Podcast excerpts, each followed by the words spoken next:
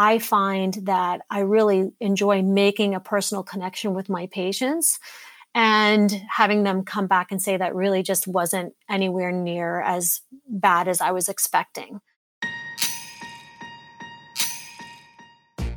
Hello and welcome. You're listening to Health Careers with Dr. Marn, a podcast show that attempts to pull back the curtain on what a career in health and wellness is really like. I'm your host, Dr. Richard Marn. In today's episode, we're going to focus on a unique specialty within dentistry.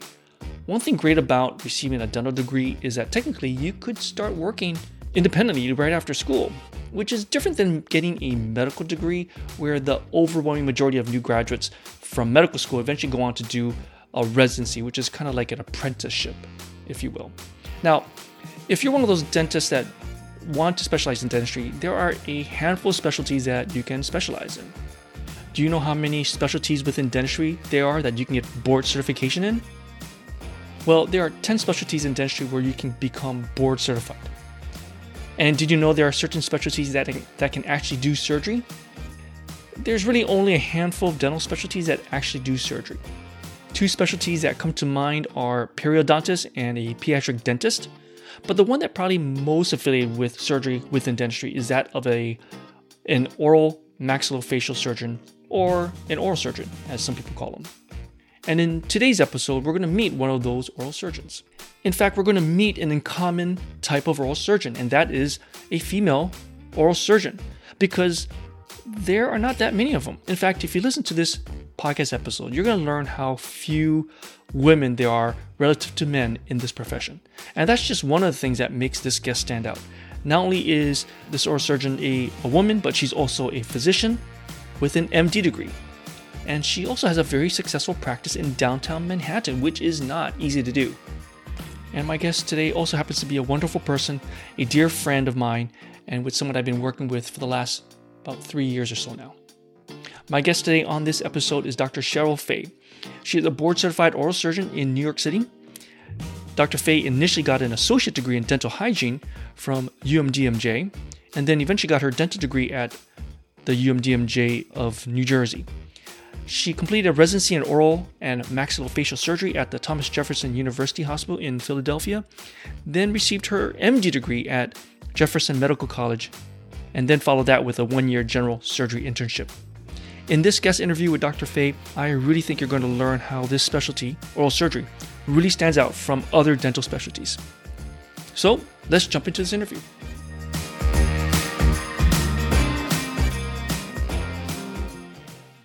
Hey, Cheryl, thanks for joining me on this episode uh, or this podcast. Appreciate you joining me. I'm really happy that you invited me. Thank you. Yeah, I'm really excited to work with you on this as well. As people don't know that actually we work together every so often because I help do sedations for some kids and adults sometimes for your practice. Exactly right. That's how we first met. Yeah. Um, through a mutual friend. Yes. Paul Chu. That's right. Right. But since we're talking about that, what exactly do you do, Cheryl? What is your job? What responsibilities do you have? So I'm an oral and maxillofacial surgeon which is kind of a mystery to a lot of people. I am a specialist within dentistry, but truly, we probably have almost the least to do with dentistry of all the dental subspecialties or dental professions. We're sort of in a little groove that's in between dentistry and medicine. And the things that we provide really are surgical aspects of dentistry. So, most often in a private practice setting, those procedures would include impacted wisdom teeth, placement of dental implants, um, surgical biopsies for lesions that might be inside of the mouth or about the mouth. In the hospital setting, it's a little broader where it can be all of the maxillofacial complex, meaning the entire face and bones of the face. Some people call us the orthopedists of the face. So, in a hospital setting, you would find us doing things like repairing um, facial fractures, uh, sometimes things such as jaw resections and reconstructions for larger areas within the upper and lower jaws, um, and things like that, which might be done uh, in the operating room, and orthognathic surgery, which really we really own that space, I feel like, as maxillofacial surgeons, which is when the upper or lower jaw needs to be actually repositioned or reset because of how it relates to the face or the or the lower jaw. Uh, what kind of clinical problems do you have to deal with? Um, you you told me a little bit up about some of the procedures, but what are the problems people actually have that come to you? For example, why would you have to reset someone's face? Well, um, there can be a mismatch between the upper jaw and the lower jaw. So the way that the teeth or jaws should fit together, as far as the upper jaw meeting the lower jaw, you can have a, a relatively overgrown lower jaw or a relatively undergrown lower jaw, and same thing for the top jaw. And so it it kind of develops into this mismatch where it can cause functional issues as far as chewing, sometimes even with speech, and sometimes even uh, cosmetic or it's a visible, it can sometimes be a visible deformity where the lower jaw might be really overgrown and that person may or may not like how their appearance is. So once the jaw is reset into place, we always try to put it into a functional place, but oftentimes it improves a patient's physical appearance as well. Mm-hmm. Just to digress a little bit, you at the start you said you're an oral maxillofacial surgeon, but other people also refer your profession as oral surgeons and OMFS. Is that correct? Yes. Got it. So oral surgery is kind of the easy way of describing it because you don't have to say that big word maxillofacial. Yeah, yeah. Which is more of our, you know, official. It's a mouthful, isn't it? Yes, it is. Mm-hmm. for, for, for everybody, it is. Mm-hmm. All right. Now, one thing I, on a previous guest I had who was an orthodontist, he said that his specialty is, is really trying to make the bite correct as an orthodontist. Yes. Do you work with other professions within dentistry pretty closely, or is a, really a lot of your work you do as a standalone? we really almost all of our cases are in collaboration with another dental professional orthodontics especially that's really where the orthognathic meaning the jaw surgeries really need to be done hand in hand with the orthodontic specialist as well. So um, there's very oftentimes uh, the orthodontist does um, his or her work first in order to set everything up surgically so that at the time of surgical procedure, things are put together in the most predictable way. So I find it essential to work with the orthodontist for that. Um, and then, of course, with other dental professionals, even the general dentist many times will refer their patients to me for whatever specific procedure they may need, whether that might be the wisdom teeth, or perhaps even just a single tooth that's failing and needs to be removed and then replaced, um, or something that the general dentist found in his or her exam that they want me to evaluate and treat for them. Your, um, would you say that, therefore, as an oral surgeon, as an OMFS, that your profession does the most surgery compared to other dental specialties?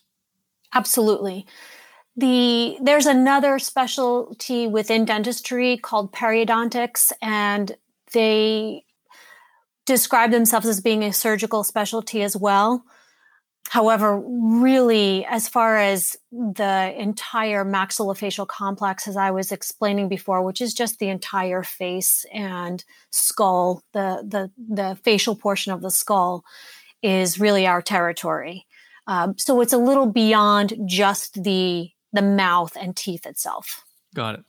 What does your typical day look like from start to finish?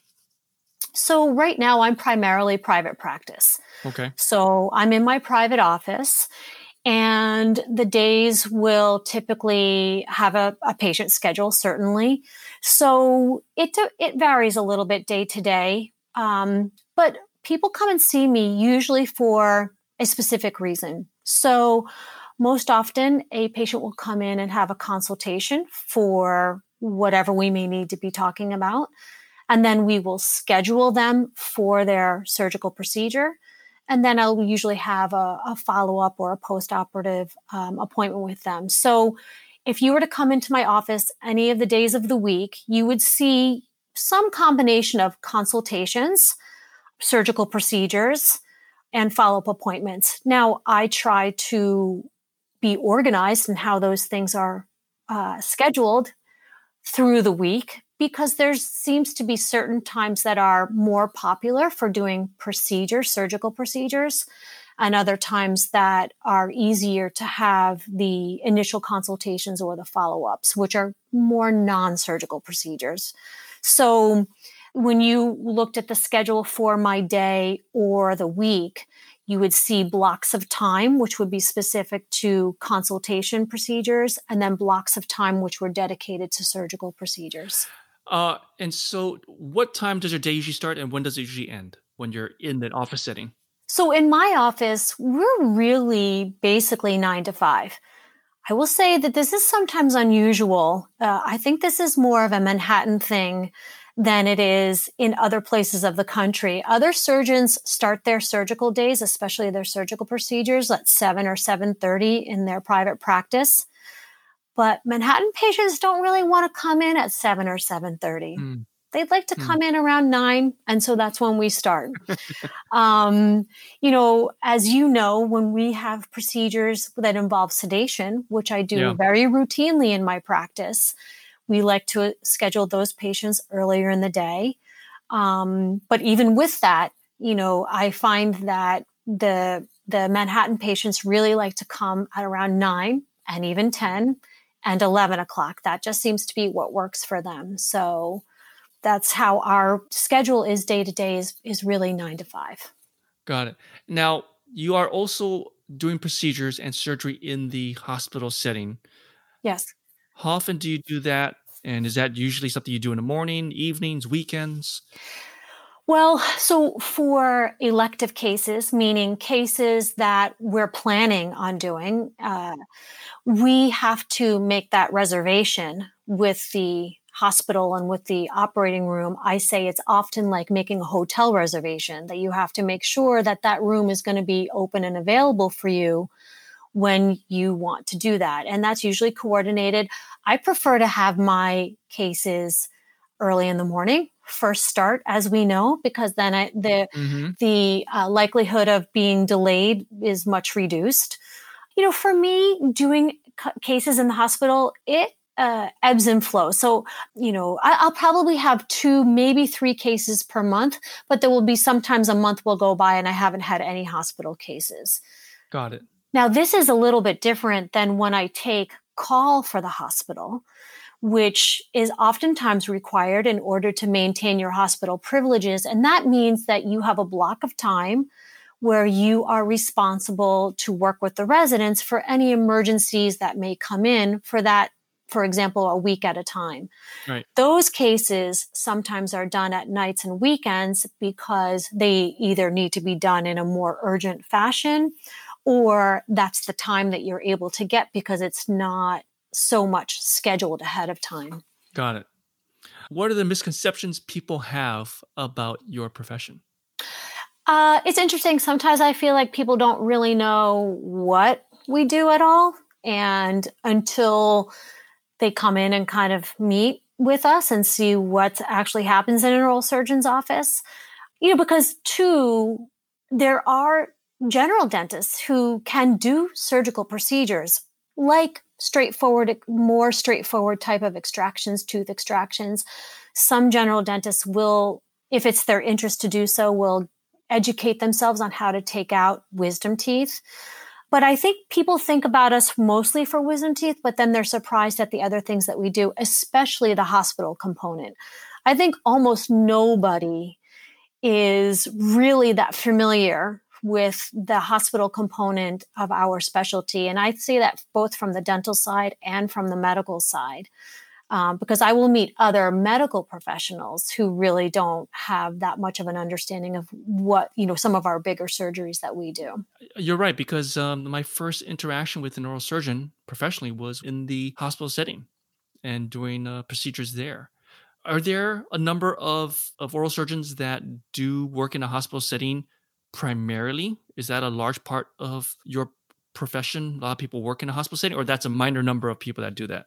It's a major part, really. Oh. Our residency is all hospital based. So, just to give you an idea, you know, we go, of course, to college and then we go to dental school, which is four years. And in order to get into an oral surgery residency, which is additional training after dental school, it's at least a four year surgical residency and it's hospital based. So there is also a component of training where you can get your MD degree as well. And I would say probably about 50% of residency programs have an MD component with that too. So, and that means going to medical school. Right. It does, we do usually get advanced standing in medical school. So each program differs a little bit, but you usually do about two years or a little over two years in order to complete the medical school requirements.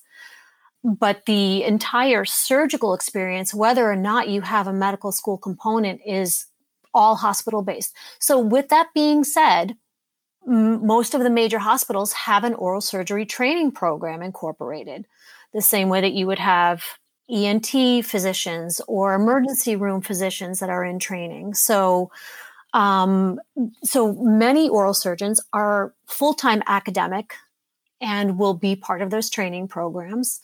I find that for the majority of oral surgeons, you're mostly either full time academics or full time private practice.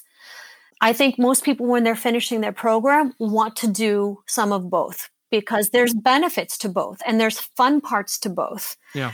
But I think that once the demands start to come across a little bit more as far as your private practice, then that's a lot of times where it diverges into one or the other, or primarily one with some of the other.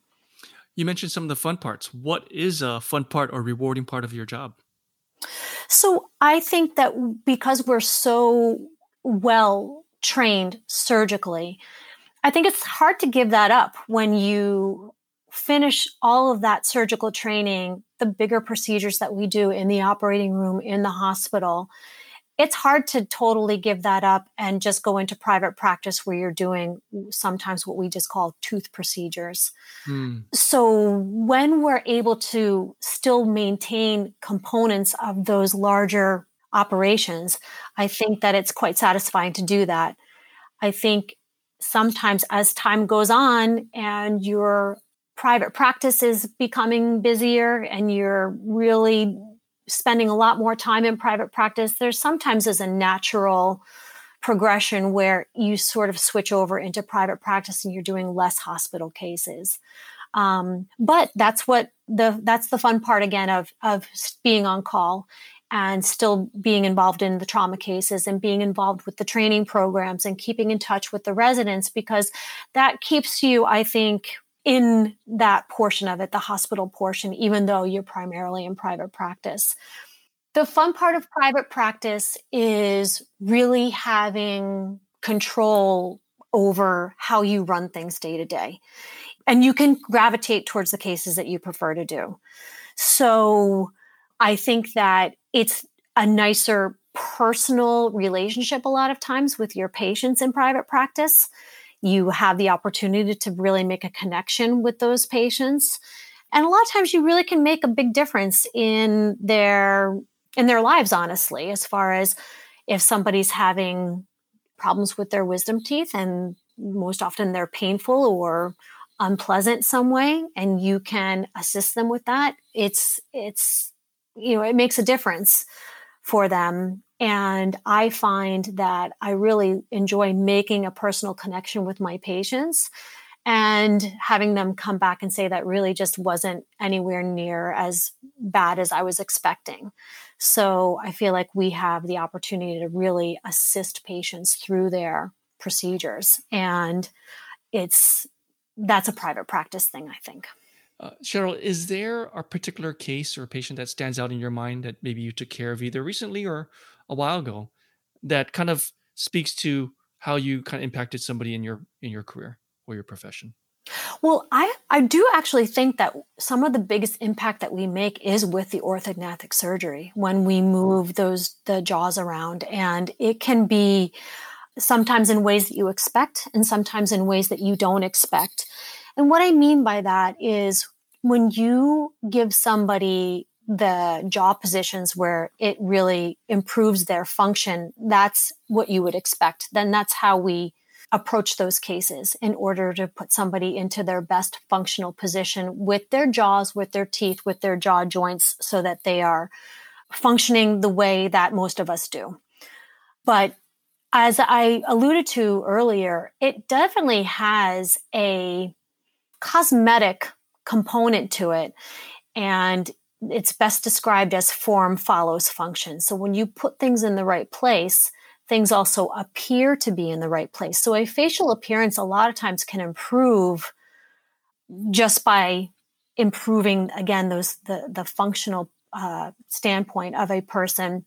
I had a woman one time that she was really interested in having the surgery done, and it's a big surgery. I will say it sometimes is six to eight hours in the operating room. Oh. It sometimes requires one to two nights hospital stay afterwards. Okay. Um, there's a lot that goes into it ahead of time, along with orthodontics and even after. So this is one of the really the bigger things that we do.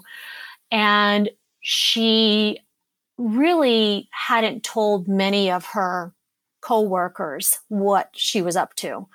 And after everything was said and done, she went back to work afterwards. After, you know, she had about two to three weeks off. And when she went back to work, they couldn't figure out what looked different about her. Mm. They kept saying, Did you get your hair cut?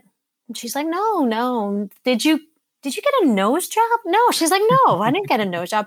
They couldn't pinpoint what it was, but they knew that there was something that looked improved about her. And I thought that was such a great compliment because I always want that appearance to come out looking very natural. And for her, it was, and it was very subtle. But what really struck me was at one of our follow up appointments, because there are many follow up appointments with that type of procedure. By the way, what surgery was it? This was double jaw surgery. This was top and lower jaw surgery. So it was orthognathic surgery for both the t- upper and lower jaw. Got it. Okay.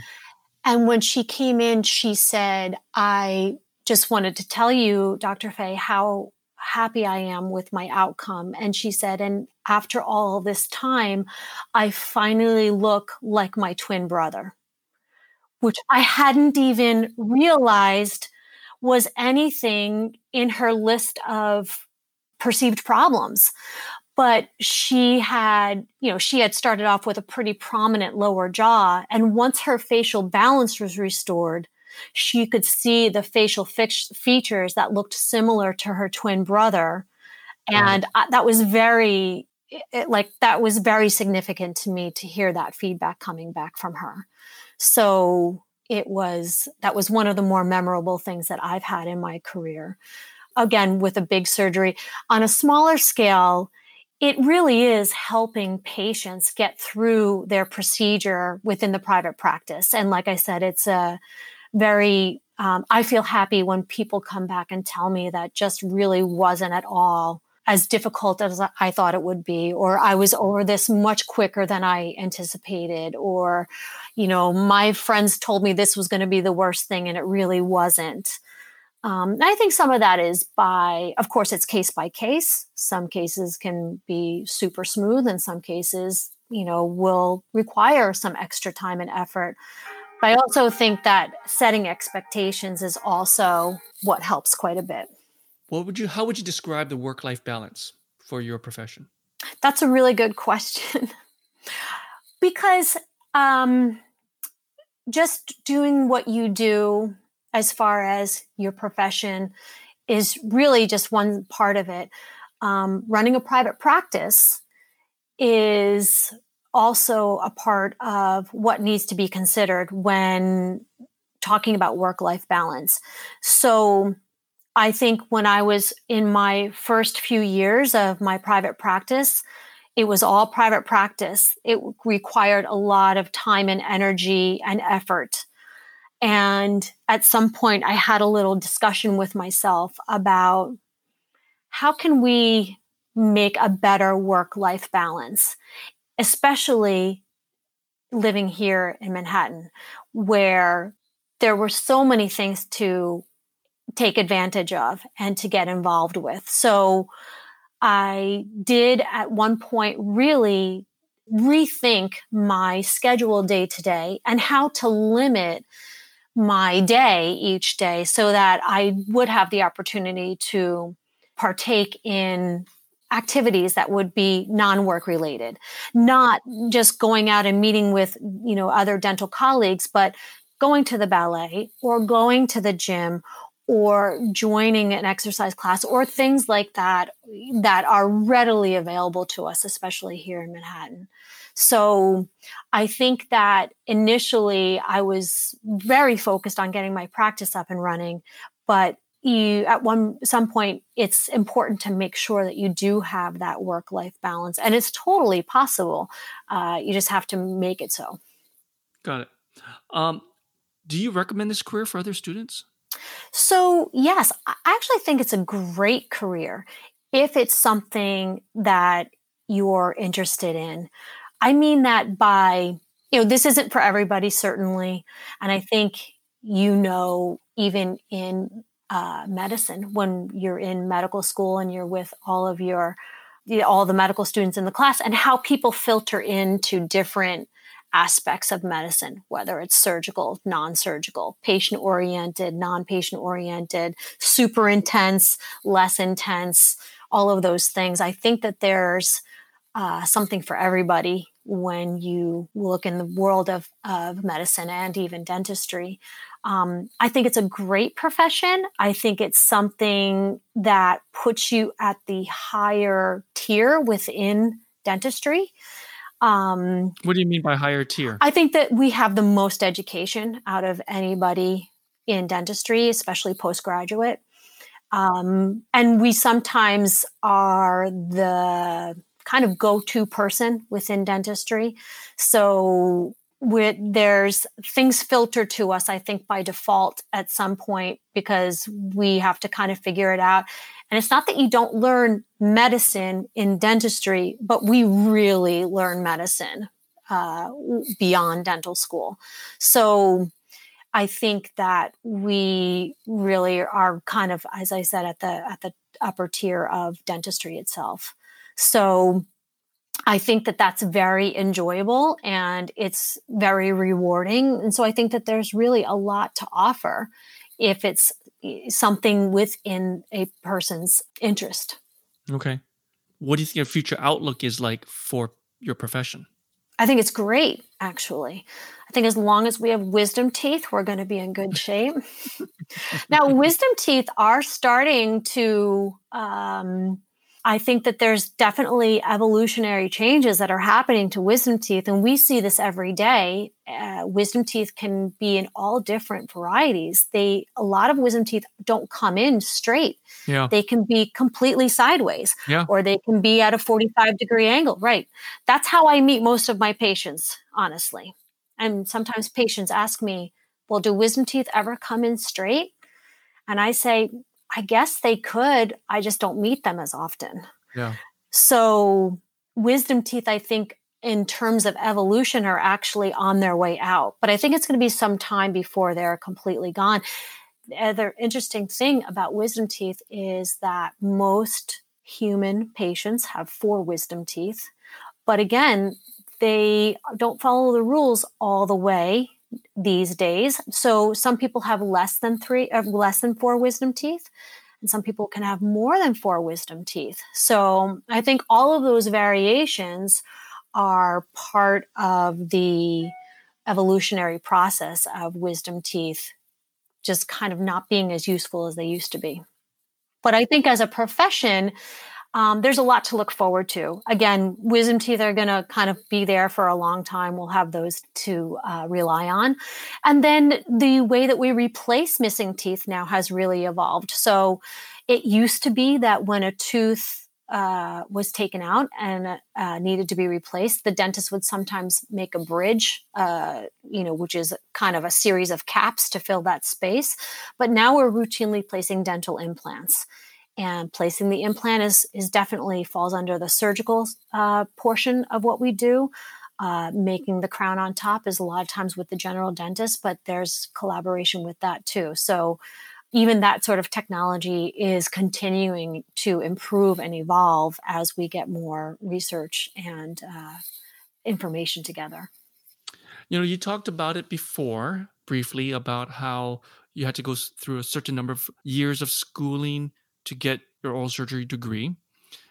But before you even get into those details about your journey through that, were, when you were younger, were you planning on oral being an oral surgeon when you were younger?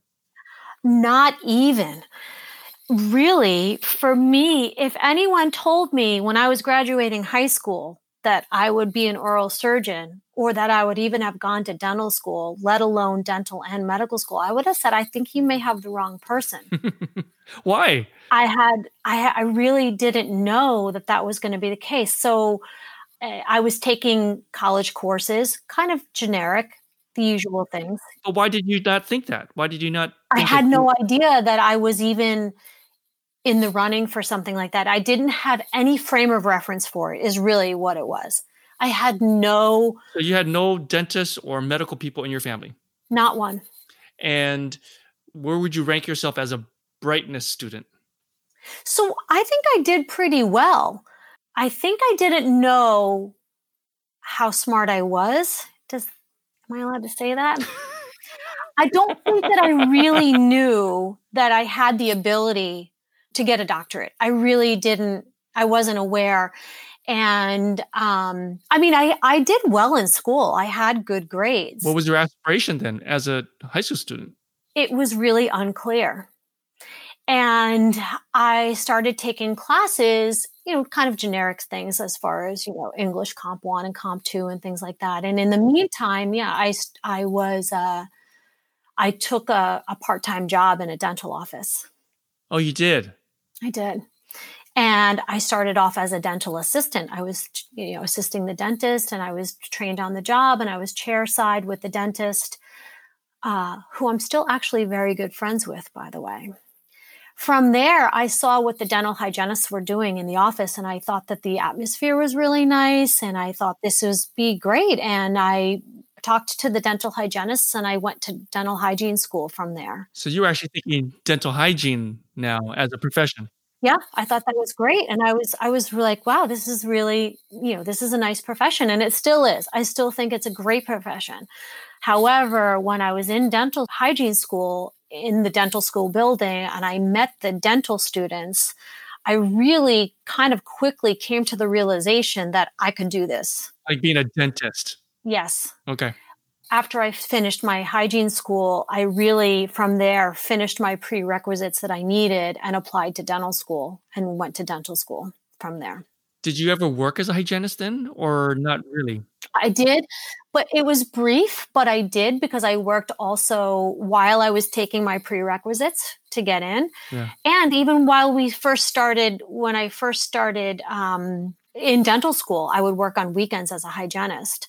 Wow. Um, and it was very helpful to do that. Yes. You were, must have been busting your butt because just being in dental school, graduate school is demanding. Yes, yes, it was. And now you're working on top of that on weekends. Yes, it was not easy to keep it up, but I, I felt like it kept me also connected a little bit. So I tried to work as much as I kept, I could on the side. Mm-hmm. So once I, I thought going to dental school would be, you know, great. And I thought this was, you know, I really did a good thing for myself. Um, after dental school, I did a one year uh, general practice residency, which is doing hospital based dentistry. This is where it really happened, where, as part of the hospital residency, the oral surgeons that were there, you had to do, you had to rotate through with the oral surgeons as well, the oral surgery residents, I should say, in the oral surgery department. Mm. So I went into the operating room, and when I saw what they were doing there, I was so blown away. I was so interested in what they were doing as far as the facial fractures and the orthognathics that they were doing that I really started asking myself, how can I get into this? Like, how can I do this? And so it really went from there. It was my interest to, to find out more, and I did. And then I got myself into a, an oral surgery residency program. So it, for me, it was really step by step. Now, I certainly met people when I got into my dental school class, I met people who from day one said, I'm going to be an oral surgeon. That definitely wasn't my experience, but I also feel like I was super fortunate to be able to have the opportunity to get myself into that position. Um, I think it's great that people realize that you don't have to decide your end profession or your profession that you're working in until after you graduate from maybe graduate school, like in your case you graduate from dental school and then you still weren't set on being an oral surgeon. It's only a year after that, you know? I think that's important. That's that's exactly right. I sometimes tell my uh, you know people that work with me in similar ways is you know you sometimes just need to kind of see what's there, what opportunities are presented to you, and um, that you don't have to know right off the bat or from the day that you graduate high school. And that's why I really think back to the same thing that I said before. When I graduated high school, if you told me that you know where I'm going to be at, you know, after my college, I didn't even know I was going to go beyond college at that point. I just didn't have, like I said, the frame of reference or the, the way of knowing what was available. So I feel, again, very fortunate to have had that pathway. Now, would I have done anything differently coming up that way? I probably could have gotten myself there a little quicker.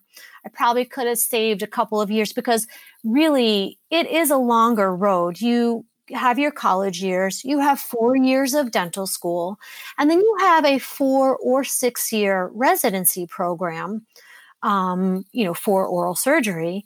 And then I also did a year of general surgery as well, so that I would be qualified as having a medical license, which is state by state. But so when you add it all up, it can seem like a bigger number. And I probably could have gotten there more quickly had I known at the beginning, but I didn't. So that's just so I don't know that I would have done anything differently, except for, like I said, I, I could have maybe saved a, a couple of years.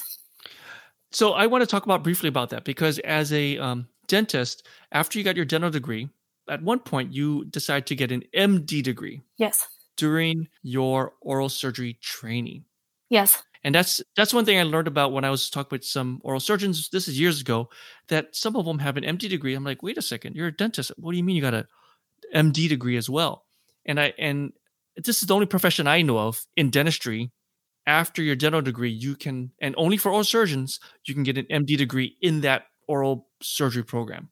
Right. So, how did that work out? So, you're in oral surgery, you're doing that oral surgery residency, and then you say, I want to get an MD degree as well. And you said, I remember you said 50% end up getting that, but you're not required to. So, how does this, how does this work out from a training standpoint? Well, for the most part, it's really program by program.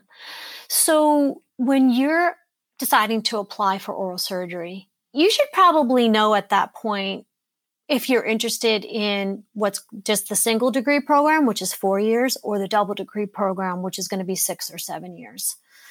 Um, it's usually program by program. So you can apply to the, this residency program knowing that there's an MD component already offered. It's a longer program or you can go to a straight four year program where you're going to get all of your oral surgery training, all of the surgical training, but you're not going to have an MD.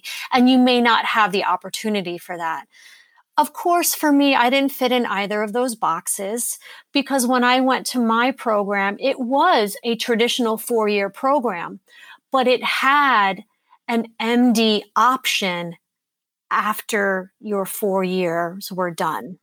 And you had to be recommended by the chairman of the program in order to be allowed for that MD option. I will say that now that program that I graduated from has a six year program well in place, but when I was started, it didn't. So when I finished my four years, I actually thought, I think I'm good. I think I'll try to find a job now. And I went out on some job interviews and I, even though my program director at the time was encouraging me, Cheryl, I think you should go to medical school. After I went on a few job interviews, I was a little uh, unsure whether I wanted to be, again, straight in private practice because I had done so much surgical training. So I went on some job interviews and then I went back to my program director and I said, I do think that I would be interested in, in going to medical school. Now, this isn't the normal way of getting into medical school at all. Mm, mm-hmm, mm-hmm. But he put that connection together, and then I was able to, uh, from there, I went to two years of, of medical school, having already finished my surgical residency. You finish your dental school, you're almost at the end or at the end of your oral surgery training. Why get the MD degree? What's the purpose? What's the point? So there was a You're couple, a doctor already. Yes. Right. You're right. Like who would do that? It sounds crazy. Crazy. Crazy. So there was two parts to it. And the one was that I was a little disappointed in the job opportunities that I was getting. They were very private practice based. They didn't want you going to the operating room. They just wanted somebody in the office working, producing, and that sort of thing. And when I was asking these potential employers, you know, is there, are you guys doing any hospital cases? No, we're doing straight, you know, like very bread and butter oral surgery. And I was, again, I, I felt like I wasn't ready to do only that. I wanted to still be able to use my surgical skills. The other thing, quite honestly, is that there's not a lot of women in oral surgery. It's getting better and it continues to get better. That was my future question. How many, by the way, how many women are in oral surgery? For every one woman, how many are there that's a male oral surgeon? So out of 100 oral surgeons, you'll have 10 to 12 women. Okay, got it. So you're thinking now. So, you know, in any surgical specialty, um, they sometimes tend to be male dominated. Yes. Yep. And I really thought if I want to really have everything and feel like I've put myself at the top of my training, it would be to my benefit to have my MD degree as well.